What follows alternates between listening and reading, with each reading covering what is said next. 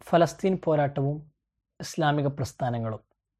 റജ അബ്ദുൽ ഹക്ക് മുസ്ലിം ഫലസ്തീൻ രാഷ്ട്രീയ സംഘാടകനും ഗവേഷകനുമായ ലേഖകൻ ബ്രൂക്ലിൻ കോളേജിൽ ഇന്റർനാഷണൽ അഫയേഴ്സ് ബിരുദ വിദ്യാർത്ഥിയാണ്. വിവർത്തനം അംജദ് കരുണാകപ്പള്ളി ഫലസ്തീൻ പ്രതിരോധ പ്രസ്ഥാനമായ ഹമാസിനെ തീവ്രവാദ സംഘടനയായി മുദ്രകുത്തുകയും ഇസ്രായേൽ രൂപം കൊടുത്ത ഒന്നാണെന്ന് ആരോപിക്കുകയും ചെയ്യുന്ന പ്രമുഖ ബ്രിട്ടീഷ് മാധ്യമ പ്രവർത്തകൻ മെഹദി ഹസന്റെ ദ ഇന്റർസെപ്റ്റ് പ്രക്ഷേപണം ചെയ്ത എപ്പിസോഡിനോട് പ്രതികരിച്ചുകൊണ്ട് എഴുതിയ ലേഖനം. ആയിരത്തി തൊള്ളായിരത്തി എൺപത്തിയെട്ട് ഫെബ്രുവരി പതിനാലിന് ഇസ്രായേലി ഏജന്റുമാർ സൈപ്രസിൽ മൂന്ന് ഫലസ്തീൻ നേതാക്കളെ കാറിൽ ബോംബ് വെച്ച് കൊലപ്പെടുത്തുകയും ഫലസ്തീൻ പ്രസ്ഥാനമായ ഫതഹിന്റെ വിഭാഗത്തിന്റെ അന്ത്യത്തിന് ഇത് കാരണമാവുകയും ചെയ്തു. ഫതഹിന്റെ ഒരു വിദ്യാർത്ഥി ശാഖയുടെ നേതാക്കളായ മുഹമ്മദ് ഹസൻ ബുഹൈസ് അബു ഹസൻ കാസിം എന്നറിയപ്പെടുന്നു. Marwan Kayali Muhammad Basim al Tamimi എന്നിവരായിരുന്നു അതിൽ കൊല്ലപ്പെട്ടത്. ഫലസ്തീന് വേണ്ടി അറബ് വിപ്ലവകാരികളെ ഒന്നിപ്പിക്കുക എന്ന ലക്ഷ്യത്തോടെ ഉയർന്നു വന്ന ഒരു മാർക്സിസ്റ്റ് മാവോയിസ്റ്റ് പ്രസ്ഥാനമായിരുന്നു ഫതഹ്. എന്നാൽ ആയിരത്തി തൊള്ളായിരത്തി എഴുപത്തി ഒമ്പതിലെ ഇറാനിയൻ വിപ്ലവത്തിന് തൊട്ടുടനെ വർഷങ്ങളായുള്ള ആന്തരിക വിലയിരുത്തലിനും ഭൗതിക സംവാദത്തിനും ശേഷം സംഘടന ഇസ്ലാമിസ്റ്റ് നിലപാട് സ്വീകരിച്ചു. ഇതിനെ ക്രിസ്ത്യൻ മാർക്സിസ്റ്റ് ആയിരുന്ന അദ്ദേഹം പിന്നീട് ഇസ്ലാം മതം സ്വീകരിച്ചു. മുനീർ ഷഫീഖിനെ പോലുള്ള ഫലസ്തീൻ ബുദ്ധിജീവികളുടെ സ്വാധീനത്താൽ ഉണ്ടായ ഈ പ്രത്യയശാസ്ത്ര പരിവർത്തനം ഈ പോരാട്ടത്തിൽ ഒരു മാർഗനിർദ്ദേശ മാതൃകയും പ്രചോദനവുമെന്ന നിലയിൽ ജനകീയ പോരാട്ടത്തിൽ സുപ്രധാന പങ്കുവഹിക്കുന്ന ഒരു പുതിയ യുഗത്തിന് തുടക്കം കുറിച്ചു. സ്റ്റുഡന്റ് ബ്രിഗേഡിന്റെ രൂപീകരണവും പരിവർത്തനവും അന്ത്യവുമെല്ലാം ഫലസ്തീനിയൻ ഇസ്ലാമിസ്റ്റുകളെ പാശ്ചാത്യൻ സാമ്രാജ്യത്വത്തെ പരസ്യമായി തന്നെ പ്രതിരോധിക്കാൻ പ്രേരിപ്പിച്ചു. ഇതിന്റെ ഏറ്റവും ആസന്നമായ രൂപം ഇസ്രായേലിന്റെ ഫലസ്തീൻ കോളനിവൽക്കരണമായിരുന്നു. ഹിസ്ബുല്ല ഇസ്ലാമിക് ജിഹാദ് ഹമാസ് എന്നിവയുടെ രൂപീകരണം സ്റ്റുഡന്റ് ബ്രിഗേഡിന്റെ ഭൗതിക വ്യവഹാരങ്ങളോടാണ് ഏറ്റവും കൂടുതൽ കടപ്പെട്ടിരിക്കുന്നത്. വാസ്തവത്തിൽ ഹിസ്ബുള്ളയുടെ മുൻനിര നേതാവ് ഇമാദ് മുഗ്നിയ ഈ പ്രസ്ഥാനത്തിലെ സജീവ അംഗമായിരുന്നു. ഏതൊക്കെയായിരുന്നാലും ഇക്കഴിഞ്ഞ തിങ്കളാഴ്ച ബുഹൈസ് കയാലി അൽ തമീമി എന്നിവരുടെ കൊലപാതകത്തിന്റെ മുപ്പതാം വാർഷികത്തിന് ഏതാനും ദിവസങ്ങൾക്ക് ശേഷം പ്രമുഖ പത്രപ്രവർത്തകനായ മെഹദി ഹസൻ ഇന്റർസെപ്റ്റിലെ തന്റെ ഏറ്റവും പുതിയ എപ്പിസോഡായ ബ്ലോ ബാക്കിൽ ഹമാസും ഫലസ്തീനിയൻ ഇസ്ലാമിക് റെസിസ്റ്റന്റ് മൂവ്മെന്റും ഇസ്രായേലിന്റെ സൃഷ്ടിയായിരുന്നു എന്ന് ആരോപിക്കുകയുണ്ടായി. പ്രസ്തുത അവതരണത്തിൽ ഫലസ്തീൻ ദേശീയവാദ വിഭാഗങ്ങളെ പ്രത്യേകിച്ച് ഫത്തഹിനെയും ഫലസ്തീൻ ലിബറേഷൻ ഓർഗനൈസേഷനെയും പി എൽ ഒ ദുർബലപ്പെടുത്താൻ വേണ്ടിയാണ് ഇസ്രായേൽ ഇരുപത് വർഷത്തിലധികം കാലം പണം ചെലവഴിച്ച് ഹമാസിനെ ഉണ്ടാക്കിയതെന്ന് അദ്ദേഹം വാദിക്കുന്നു. അതിസങ്കീർണമായ ഒരു ചരിത്രത്തിന് ഹസൻ നൽകിയിരിക്കുന്ന ഈ ആഖ്യാനം ഭൗതികമായി ഒട്ടും സത്യസന്ധമല്ലെന്ന് മാത്രമല്ല ആശയപരമായി പിഴവുകളുള്ളതുമാണെന്ന് ഈ ലേഖനം വാദിക്കുന്നത്. ഇസ്ലാമികളെ അവർ പോരാടുന്ന ശത്രുക്കൾ തന്നെ സൃഷ്ടിച്ച തീവ്രവാദികളായി അവതരിപ്പിക്കുന്നതിലൂടെ ഇസ്രായേലിനെതിരായ കൊളോണിയൽ വിരുദ്ധ പ്രസ്ഥാനത്തിൽ ഇസ്ലാമിസ്റ്റുകൾ വഹിച്ച നിർണായക പങ്കിനെ ഹസൻ നിരാകരിക്കുകയും അവർക്ക് ലഭിക്കുന്ന ജനപിന്തുണയെ കുറച്ചു കാണുകയുമാണ് ചെയ്യുന്നത്. പശ്ചിമേഷ്യയിലെ ഫലസ്തീൻ പ്രശ്നത്തിന്റെയും ഇസ്ലാമിസത്തിന്റെയും ചരിത്രത്തെക്കുറിച്ചുള്ള പ്രാഥമിക അറിവ് പോലും യുക്തിരഹിതമായ നിരാകരിക്കും. ഇസ്ലാമിക് റാഡിക്കലിസത്തെ സംബന്ധിച്ച ലിബറൽ അനുമാനങ്ങളെയും ഭീകരവാദ വിരുദ്ധ യുദ്ധ വ്യവഹാരങ്ങളെയും മാത്രം അടിസ്ഥാനപ്പെടുത്തി രൂപം കൊണ്ട പരമ്പരാഗത വ്യാഖ്യാനങ്ങളിൽ നിന്നുകൊണ്ടാണ് ഹസൻ ഹമാസും ഇസ്രായേലും തമ്മിലുള്ള ബന്ധത്തെ മനസ്സിലാക്കുന്നത്.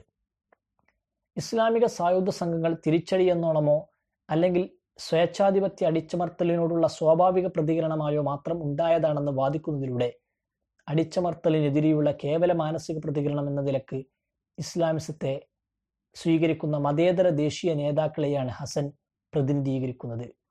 ഒപ്പം രാഷ്ട്രീയ പോരാട്ട വഴിയിൽ ഒരു മാർഗനിർദ്ദേശ ചട്ടക്കൂടായി ഇസ്ലാമിനെ സ്വീകരിക്കുന്നതിനുള്ള മുസ്ലിങ്ങളുടെ ഏതെങ്കിലും തരത്തിലുള്ള ഭൗതിക ശേഷിയെയും ഇത് നിഷേധിക്കുന്നു. കൊളോണിയൽ വിരുദ്ധ പ്രസ്ഥാനത്തിൽ ഇസ്ലാമിസ്റ്റുകളുടെ പങ്ക്. സൈക്സ് പിക്കോട്ട് കരാറിന് ശേഷമുള്ള ഫലസ്തീൻ പ്രതിരോധ പ്രസ്ഥാനത്തിൽ ഇസ്ലാമിസ്റ്റുകൾ വഹിച്ച പങ്കാളിത്തത്തിന്റെ വിശദമായ ചരിത്രത്തെ അവഗണിക്കുക മാത്രമല്ല ഹസൻ ചെയ്യുന്നത്. മറിച്ച് secular ഫത്തഹിന്റെയോ Marxist Leninist popular popular front of Palestine ലിബറേഷന്റെയോ രൂപീകരണത്തിന് മുമ്പും ശേഷവും ഏതെങ്കിലും പ്രത്യയശാസ്ത്ര വിഭാഗങ്ങളുമായി യാതൊരു ബന്ധവുമില്ലാത്ത ആയിരക്കണക്കിന് ഫലസ്തീനിയൻ മുസ്ലിങ്ങൾ നടത്തിയിട്ടുള്ള രാഷ്ട്രീയ ഇടപെടലുകളെയും പോരാട്ടത്തെയും കൂടിയാണ് അദ്ദേഹം നിരാകരിക്കുന്നത്. ബ്രിട്ടീഷുകാർക്കും ആദ്യകാല സയനിസ്റ്റ് കോളനിവൽക്കരണത്തിനും എതിരെയുള്ള പോരാട്ടത്തിന് നേതൃത്വം നൽകിയ ഗ്രാൻഡ് മുഫ്തി അമീൻ അൽ ഹുസൈനിയെ പോലുള്ളവരുടെ സാമ്പ്രദായിക നിലപാടുകൾക്കോ അപ്പുറം വിദേശ അധിനിവേശത്തിനെതിരായ ചെറുത്തുനിൽപ്പിൽ സായുധ പോരാട്ടത്തിന്റെ പ്രത്യയശാസ്ത്ര ചട്ടക്കൂടായി പ്രതിരോധ ജിഹാദിനെ സ്വീകരിക്കുകയും സായുധ സംഘങ്ങൾ രൂപീകരിക്കുകയും ചെയ്തവരാണ് ഇസുദ്ദീൻ അൽ ഖസാമിനെ പോലുള്ള ഇസ്ലാമിക പ്രബോധകർ. സിറിയക്കാരനായ അൽ ഖസാം ബ്രിട്ടീഷ് കൊളോണിയലിസത്തിനെതിരായ സായുധ പോരാട്ടത്തിന്റെ ഭാഗമാകാൻ പള്ളി മെമ്പറുകളിൽ നിന്നാണ് പുരുഷന്മാരോടും സ്ത്രീകളോടും ആഹ്വാനം ചെയ്തത്. ഹമാസിന്റെ സൈനിക വിഭാഗമായ അൽ ഖസാം ബ്രിഗേഡിന് സിറിയക്കാരനായ അൽ ഖസാമിന്റെ പേര് തന്നെ നൽകിയത് ഫലസ്തീൻ പ്രശ്നത്തെ അതിർത്തികൾക്കപ്പുറത്ത് അന്താരാഷ്ട്രവൽക്കരിക്കുന്നതിൽ ഇസ്ലാമിസ്റ്റുകൾക്കുള്ള പങ്കിന്റെ ചെറിയ ഒരു ഉദാഹരണമാണ്. കൂടാതെ ഹമാസിന്റെ മാതൃസംഘടനയായ മുസ്ലിം ബ്രദർഹുഡ് ആയിരത്തി തൊള്ളായിരത്തി നാൽപ്പത്തി എട്ടിലെ യുദ്ധത്തിൽ ഈജിപ്ത് ജോർദാൻ ഇറാഖ് എന്നിവിടങ്ങളിൽ നിന്നുള്ള സന്നദ്ധ പ്രവർത്തകരെ അറബ് ലിബറേഷൻ ആർമിയിലേക്ക് അയക്കുക മാത്രമായിരുന്നില്ല ചെയ്തത്. മറിച്ച് യാഫ ജെറുസലേം ഗാസ എന്നിവിടങ്ങളിലെ സയനിസ്റ്റ് അധിനിവേശത്തിനെതിരെ മുസ്ലിം ബ്രദർഹുഡിന്റെ നേതൃത്വത്തിൽ പോരാടാനായി സായുധ സംഘത്തെയും അവരയച്ചിരുന്നു തന്നെയുമല്ല ആയിരത്തി തൊള്ളായിരത്തി നാൽപ്പത്തി എട്ടിലെ അറബ് പരാജയത്തിനു ശേഷം മുസ്ലിം ബ്രദർഹുഡ് ഗാസയിലെ തങ്ങളുടെ പ്രവർത്തനങ്ങൾ വിപുലീകരിക്കുകയും ഇസ്രായേലിന് നേതൃത്വം നൽകുന്നതിനായി പിന്നീട് ഫത്തഹ സ്ഥാപകരിൽ ഒരാളായി മാറിയ ഖലീൽ അൽ വസീർ ഹമാസിന്റെ സഹസ്ഥാപകനായ ഖൈരി അൽ അഗ എന്നിവരടക്കമുള്ള പുതിയ അംഗങ്ങളെ നിയമിക്കുകയും ചെയ്തു. പിന്നീട് ഗാസയിൽ ഒരാളികൾ ഈജിപ്തിലെ ഫ്രീ ഓഫീസേഴ്സ് മൂവ്മെന്റിന്റെ ഈജിപ്തിലെ മുസ്ലിം ബ്രദർഹുഡ് അംഗവുമായ അബ്ദുൽ മോനിം അബ്ദുൽ റൌഫിൽ നിന്ന് പരിശീലനം നേടി. ആയിരത്തി തൊള്ളായിരത്തി നാൽപ്പത്തി എട്ടിന് ശേഷമുള്ള കാലഘട്ടത്തിലെ ഗാസയിലെ മുസ്ലിം ബ്രദർഹുഡിന്റെ പ്രവർത്തനം ആയിരത്തി തൊള്ളായിരത്തി അൻപത്തിനാലിൽ ഗമാൽ അബ്ദുൽ നാസർ സംഘടനക്കെതിരെ ശക്തമായ ആക്രമണം അഴിച്ചുവിട്ടപ്പോഴും തുടർന്നു പോന്നു ഇക്കാലയളവിൽ നിരവധി നേതാക്കൾ ജയിലിലടക്കപ്പെടുകയും കൊല ചെയ്യപ്പെടുകയും ഗാസയിലെ മുസ്ലിം ബ്രദർഹുഡ് കമ്മിറ്റികൾ ഒളിവിൽ പോകാൻ നിർബന്ധിതരാവുകയും ചെയ്തു. ഇതിനോടുള്ള പ്രം ഖലീൽ അൽ വസീർ പ്രത്യക്ഷമായി ഇസ്ലാമിക അസ്തിത്വമില്ലാത്ത ഒരു പുതിയ ദേശീയ സംഘടന രൂപീകരിക്കാനായി പ്രമുഖരായ മുസ്ലിം ബ്രദർഹുഡ് അംഗങ്ങളെ സംഘടിപ്പിച്ചു. ഇങ്ങനെ റിക്രൂട്ട് ചെയ്യപ്പെട്ടവരിൽ പിൽക്കാല ഫതഹ് നേതാക്കളായ Muhammad Yusuf al Najjar Salah Khalaf Kamal Adwan എന്നിവരും ഉൾപ്പെടുന്നു. ഈ അർത്ഥത്തിൽ ഒരാൾക്ക് സെക്കുലർ ഫതഹ് പ്രസ്ഥാനത്തിന്റെ വേരുകൾ മുസ്ലിം ബ്രദർഹുഡിൽ കണ്ടെത്താനും സ്വേച്ഛാധിപത്യ രാഷ്ട്രീയ അടിച്ചമർത്തലിനോടുള്ള പ്രതികരണമായി ഉയർന്നു വന്നത് ഫതഹാണ് അല്ലാതെ ഹമാസ് അല്ല എന്ന് വാദിക്കാനും കഴിയും. ഹമാസിന്റെ അടിവേരുകൾ. യു എൻ ജനറൽ അസംബ്ലിയിൽ യാസർ അറഫാത്ത് ആയിരത്തി തൊള്ളായിരത്തി എഴുപത്തിനാലിൽ നടത്തിയ ചരിത്ര പ്രസിദ്ധമായ ഗൺ ആൻഡ് ഒലിവ് ബ്രാഞ്ച് എന്ന പ്രസംഗം ഹസൻ തന്റെ വീഡിയോയിൽ കാണിക്കുമ്പോൾ ഇസ്രായേൽ വലതുപക്ഷത്താൽ ശാക്തീകരിക്കപ്പെട്ട അർദ്ധ അന്ധനും വികലാംഗനുമായ ഫലസ്തീൻ പുരോഹിതൻ എന്ന നിലക്കാണ് ഷെയ്ഖ് അഹമ്മദ് യാസീനെ വിശേഷിപ്പിക്കുന്നത്. സമാധാനപ്രിയരായ മതേതരവാദിയും മാനസികവും ശാരീരികവുമായ അസുഖബാധിതനായ റാഡിക്കൽ ഇസ്ലാമിസ്റ്റും എന്ന രീതിയിലുള്ള ഈ താരതമ്യം ജനകീയ മാധ്യമങ്ങളിൽ നീണ്ട ചരിത്രമുള്ള ക്ലാസിക്കൽ ഓറിയന്റലിസ്റ്റ് ആഖ്യാനമാണ്. ജീവകാരുണ്യ പ്രവർത്തനങ്ങളിലും വിദ്യാഭ്യാസത്തിലും സാമൂഹ്യ സ്ഥാപനങ്ങളുടെ നിർമ്മാണത്തിലും ശ്രദ്ധ കേന്ദ്രീകരിച്ചിരിക്കുന്ന മുസ്ലിം ബ്രദർഹുഡിന്റെ ഫലസ്തീനിയൻ ശാഖ മാത്രമല്ല ഹമാസ്. ഇസ്രായേൽ അധിനിവേശത്തിനെതിരെ സായുധ പ്രതിരോധം തീർക്കാനായി തീർക്കാനായി രൂപീകരിക്കപ്പെട്ട ഇസ്ലാമിക മൂല്യങ്ങളെ അടിസ്ഥാനമാക്കിയുള്ള ഒരു പ്രസ്ഥാനം കൂടിയാണ്.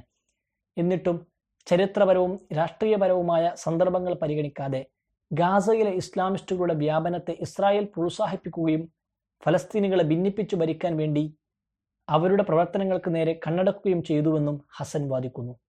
ഹമാസ് സ്ഥാപന ഹമാസ് സ്ഥാപകനായ ഷെയ്ഖ് അഹമ്മദ് യാസീനും കൂട്ടരും അവരുടെ സമുദായങ്ങൾക്ക് അന്യരായുന്നില്ല എന്ന വസ്തുതയെ ഇത് നിരാകരിക്കുന്നു.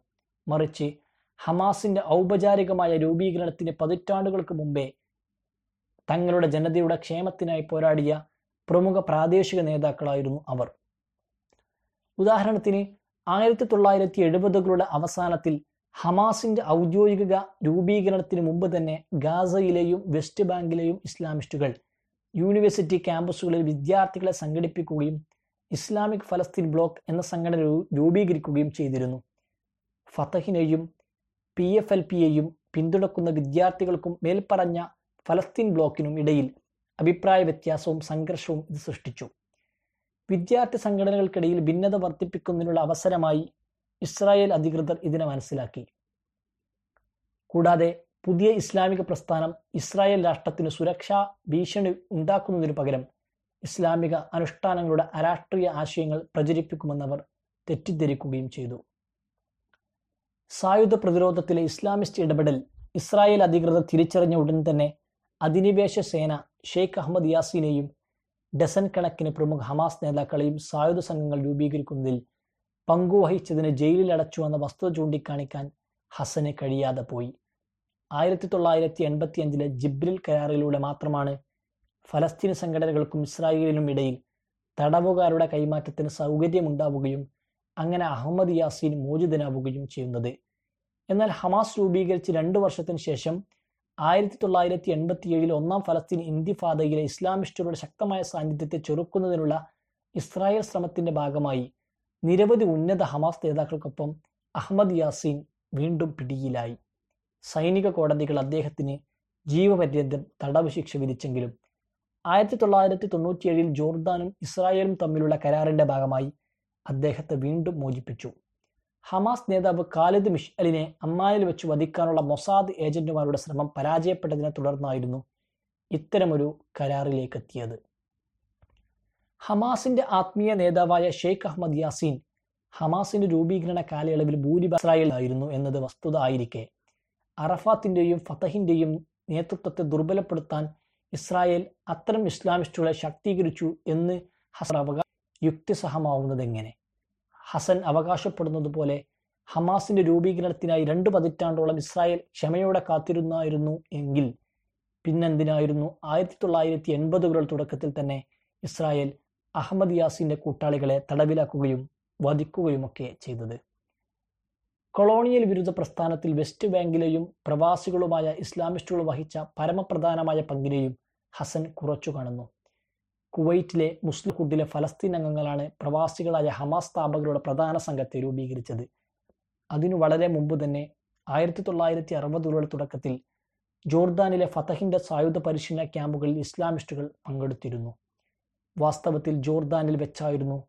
ഒരു ദശാബ്ദത്തിനു ശേഷം ഖാലിദ് മിഷലും കൂട്ടരും ആയിരത്തി തൊള്ളായിരത്തി എൺപത്തിനാല് സമ്മേളനത്തിൽ മുസ്ലിം ബ്രദർഹുഡിന്റെ ഏകീകൃത ഫലസ്തീൻ ശാഖയുടെ ഔദ്യോഗിക രൂപീകരണം നടത്തിയത്. ഫലസ്തീന്റെ അപകോളനീകരണമായിരുന്നു അതിന്റെ പ്രധാന ലക്ഷ്യം. ചുരുക്കത്തിൽ ഇസ്രായേലിന്റെ പിന്തുണയിൽ ഗാസയിൽ ഏകപക്ഷീയമായി ഉയർന്നു വന്ന ഒന്നല്ല ഹമാസ്. വർഷങ്ങളുടെ ആസൂത്രണവും തയ്യാറെടുപ്പുകളും സ്വയം വിലയിരുത്തലുകളും തന്ത്രരൂപീകരണങ്ങളും അടങ്ങിയ ചിട്ടയായ പ്രക്രിയയുടെ ഫലമായിരുന്നു ഈ സംഘടന. പശ്ചിമേഷ്യയിലെ പാശ്ചാത്യ അധിനിവേശ പശ്ചിമേഷ്യയിലെ പാശ്ചാത്യ അധിനിവേശത്തെ ചെറുക്കുകയെന്ന ലക്ഷ്യത്തോടെ മുസ്ലിം ബ്രദർഹുഡ് നടത്തിയ വർഷങ്ങളുടെ പ്രവർത്തനങ്ങളുടെയും ത്യാഗങ്ങളുടെയും ഫലമാണിത്. സൈനികാധിനിവേശത്തിന് കീഴിലുള്ള ജീവിതം. ഇസ്ലാമിസ്റ്റുകളെ തെറ്റായി ചിത്രീകരിക്കുക മാത്രമല്ല മെഹദി ഹസൻ ചെയ്യുന്നത്. ഇസ്രായേലി ഉദ്യോഗസ്ഥരുടെ മൊഴികളെ സന്ദർഭോചിതമായി മനസ്സിലാക്കുന്നതിലും അദ്ദേഹം പരാജയപ്പെടുന്നു. ഉദാഹരണത്തിന് ഹമാസിനെ വളർത്തിയെടുക്കാൻ ഇസ്രായേൽ സഹായിച്ചതെങ്ങനെ എന്ന വാൾ സ്ട്രീറ്റ് ജേണൽ പ്രസിദ്ധീകരിച്ച അവനർ കോഹലിന്റെ ലേഖനത്തിൽ ഗാസയിലെ ഇസ്ലാമിസ്റ്റുകളെ തുടക്കത്തിൽ തന്നെ തടയാ തടയാതിരുന്നതിനാൽ ഹമാസിന്റെ സൃഷ്ടിക്ക് ഇസ്രായേൽ ഉത്തരവാദിയാണെന്ന് കോഹൻ വാദിച്ചിരുന്നു. ഫതഹിനെയും ഫലസ്തീനിയൻ ലിബറേഷൻ ഓർഗനൈസേഷനെയും ദുർബലപ്പെടുത്തുന്നതിനായി ഹമാസിന്റെ ഉയർച്ചയെ ചൂഷണം ചെയ്യാൻ ഇസ്രായേൽ ശ്രമിക്കുന്നതായും കോഹൻ വിമർശിച്ചിരുന്നു. ഓസ്ലോ കരാറിന് കാരണമായ രഹസ്യ നീക്കുപോക്കുകളിൽ പി എൽ ഒയും യാസർ അർഫാത്തിനെയും സമ്മർദ്ദത്തിലാക്കുന്നതിനൊപ്പം ഇസ്ലാമിസ്റ്റ് വിരുദ്ധ വാചോടോപങ്ങളിലൂടെ ഫലസ്തീൻ പോരാട്ടത്തെ ദുർബലപ്പെടുത്താനുള്ള അവസരമായി ഹമാസിന്റെ ഉയർച്ചയെ ഇസ്രായേൽ ഉപയോഗപ്പെടുത്തി. ഒരു ഫലസ്തീനിയൻ പ്രതിരോധ സംഘത്തിന്റെ പ്രത്യയശാസ്ത്രത്തിൽ ശ്രദ്ധ കേന്ദ്രീകരിക്കാൻ ലഭിച്ച അപൂർവ നിമിഷമായിരുന്നു അത്. ചുരുക്കത്തിൽ ഹമാസിനെ ഇസ്രായേലിന്റെ സൃഷ്ടി എന്ന് കോഹൻ ചിത്രീകരിക്കുന്നത് കേവലം അക്ഷരാർത്ഥത്തിലല്ല. മറിച്ച് അന്താരാഷ്ട്ര നയതന്ത്രത്തിന്റെ നിയമരാഷ്ട്രീയ മാനദണ്ഡങ്ങളെ മറികടന്ന് ഇസ്ലാമിസ്റ്റുകളെ ഒന്നടങ്കം ഉന്മൂലനം ചെയ്യാനുള്ള ഇസ്രായേലിന്റെ വിമുഖതയെക്കുറിച്ച് തന്നെ നിരാശ പങ്കുവെക്കുന്നതിനായിരുന്നു അദ്ദേഹം. അധിനിവേശ ശക്തിക്കും അധിനിവേശ ജനതക്കും ഇടയിലുള്ള അധികാരത്തിലെ അന്തരത്തെയും ഹസൻ തന്റെ വീഡിയോയിൽ മറച്ചുവെക്കുന്നു. സ്ഥാപിതമായ നിയന്ത്രണങ്ങൾ വഴി ഫലസ്തീൻ ജീവിതത്തിന് മേലുള്ള വ്യവസ്ഥാപിതമായ നിരീക്ഷണവും ശിക്ഷണവും നിയന്ത്രണവും ഇസ്രായേലി കുടിയേറ്റ അധിനിവേശ ശക്തിക്ക് ആവശ്യമാണ്. പള്ളികൾ സ്കൂളുകൾ സർവകലാശാലകൾ ആശുപത്രികൾ എന്നിവയെല്ലാം നടത്തുന്നതിന് കൊളോണിയൽ രജിസ്ട്രേഷൻ വഴിയുള്ള ഇസ്രായേലിന്റെ ഔദ്യോഗിക അംഗീകാരം വേണം. അല്ലാത്തപക്ഷം അവ ഏത് നിമിഷവും തകർക്കപ്പെടുകയോ അടച്ചുപൂട്ടപ്പെടുകയോ ചെയ്യാം. ഉദാഹരണത്തിന് ആയിരത്തി തൊള്ളായിരത്തി എഴുപത്തി ഒമ്പത് എൺപത് കാലഘട്ടങ്ങളിൽ ഇസ്രായേൽ സേനയുടെ നിരന്തരമായ ആക്രമണങ്ങൾക്കും ഉപദ്രവങ്ങൾക്കും ഒടുവിൽ ഗാസയിലെ ഇസ്ലാമിസ്റ്റുകൾക്ക് അൽ മുജമ അൽ ഇസ്ലാമി എന്ന കമ്മ്യൂണിറ്റി സെന്റർ രജിസ്റ്റർ ചെയ്യാൻ നിർബന്ധിതരായി. ഇത്തരത്തിൽ ഇസ്രായേൽ അധിനിവേശത്തിന്റെ കിരാതമായ നിരവധി സങ്കേതങ്ങൾ ഉണ്ടായിരുന്നിട്ടും ഇരുപതിനായിരത്തിലധികം ഫലസ്തീൻ വിദ്യാർത്ഥികൾക്ക് സേവനം നൽകുന്ന ഇസ്ലാമിക് യൂണിവേഴ്സിറ്റി ഓഫ് ഗാസ പോലുള്ള സ്ഥാപനങ്ങൾ സ്ഥാപിക്കാൻ ഇസ്ലാമിസ്റ്റുകൾക്ക് കഴിഞ്ഞിട്ടുണ്ട്. ഇസ്രായേൽ അധിനിവേശത്തിനെതിരായ സൈനിക രാഷ്ട്രീയ പ്രതിരോധത്തിൽ മാത്രമല്ല ഫലസ്തീനിന്റെ സാമൂഹികവും നൈതികവുമായ അടിസ്ഥാന സൗകര്യങ്ങൾ പുനർനിർമ്മിക്കുന്നതിലും പരിപാലിക്കുന്നതിലും ഇസ്ലാമിസ്റ്റുകൾ ഫലപ്രദരാണെന്ന് ഇത് വ്യക്തമാക്കുന്നു. അധിനിവേശ ശക്തിയുടെ നിയമ പിന്തുണയെ ആശ്രയിക്കാൻ ഫലസ്തീനികൾ നിർബന്ധിതരാക്കുന്ന ഫലസ്തീനിയൻ പൗരസമൂഹത്തിനുമേലുള്ള ഇസ്രായേൽ നിയന്ത്രണവും ഇസ്രായേൽ ആധിപത്യത്തിന്റെ സുപ്രധാന ഭാഗമാണെന്നത് ശ്രദ്ധിക്കേണ്ട കാര്യമാണ്. അന്താരാഷ്ട്ര നിയമം ജനീവ കൺവെൻഷനുകൾ അധിനിവേശ നിയമം എന്നിവ പ്രകാരം ഫലസ്തീനിയൻ പൗരജീവിതം സാങ്കേതികമായി അധിനിവേശ ശക്തിയുടെ മാത്രം ഉത്തരവാദിത്തമാണെന്ന് ഹസൻ തിരിച്ചറിയുന്നില്ല. എന്നാൽ ഹമാസിന് ഇസ്രായേൽ സാമ്പത്തിക സഹായം നൽകിയെന്ന ആരോപണം ഉന്നയിക്കുമ്പോൾ ഹമാസിന് നേരിട്ട് ഫണ്ട് അയച്ചതായി സ്വയം പോലും അവകാശപ്പെടാത്ത സോഴ്സുകളെയാണ് ഹസൻ ഉദ്ധരിക്കുന്നത്. ഫലസ്തീനിയൻ പൗരസമൂഹത്തിനുമേലുള്ള ഇസ്രായേലിന്റെ വിശദവും സമഗ്രവുമായ നിയന്ത്രണം മാത്രമാണ് ഹസൻ മുന്നോട്ട് വെക്കുന്ന അവ്യക്തമായ മൊഴികൾ സൂചിപ്പിക്കുന്നത്. പക്ഷേ ഹസനെ സംബന്ധിച്ചിടത്തോളം ഈ കഥകൾ തന്നെ ഹമാസിനെ ഇസ്രായേലിന്റെ സൃഷ്ടിയും ഉൽപ്പന്നവുമായി ചിത്രീകരിക്കാൻ മതിയായ തെളിവുകളാണ്. ഉപസംഹാരം. തീവ്രവാദ ആരോപണങ്ങൾക്കെതിരെ മുസ്ലിങ്ങളെ പ്രതിരോധിക്കാനുള്ള മാന്യമായ ഒരു ശ്രമമാണ് അദ്ദേഹത്തിന്റെതെങ്കിലും. അതിനായി മെഹദി ഹസൻ ഇസ്രായേൽ അധിനിവേശത്തിനെതിരായ ഇസ്ലാമിസ്റ്റ് ചെറുത്തുനിൽപ്പിന്റെ ചരിത്രത്തെ വളച്ചൊടിക്കുകയും സന്ദർഭത്തിൽ നിന്ന് അടർത്തിയെടുത്ത് ഉപയോഗിക്കുകയുമാണ് ചെയ്യുന്നത്.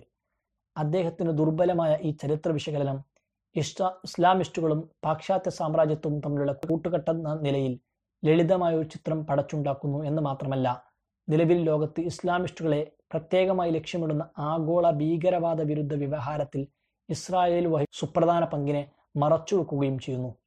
ഒപ്പം ഫലസ്തീനിയൻ പൊതുജനാഭിപ്രായം സൂചിപ്പിക്കുന്നത് പോലെ ഫത്തഹ് മുഖ്യ രാഷ്ട്രീയ തത്വങ്ങൾക്ക് വഴങ്ങുകയും ആയിരത്തി തൊള്ളായിരത്തി എഴുപതുകളുടെ അവസാനത്തോടെ അടിസ്ഥാന തത്വത്തിലേക്ക് വരികയുമാണ് ചെയ്തതെങ്കിൽ ഹമാസിനെയും മറ്റ് ഇസ്ലാമിക പ്രസ്ഥാനങ്ങളെക്കാളും ഫലപ്രദമായി ഫലസ്തീൻ പോരാട്ടത്തെ സ്ഥിരമായി സേവിച്ചത് മതേതര ദേശീയ പ്രസ്ഥാനങ്ങളാണെന്ന് മെഹദി ഹസൻ മുന്നോട്ട് വെക്കുന്ന വാദങ്ങളുടെ ധ്വനി.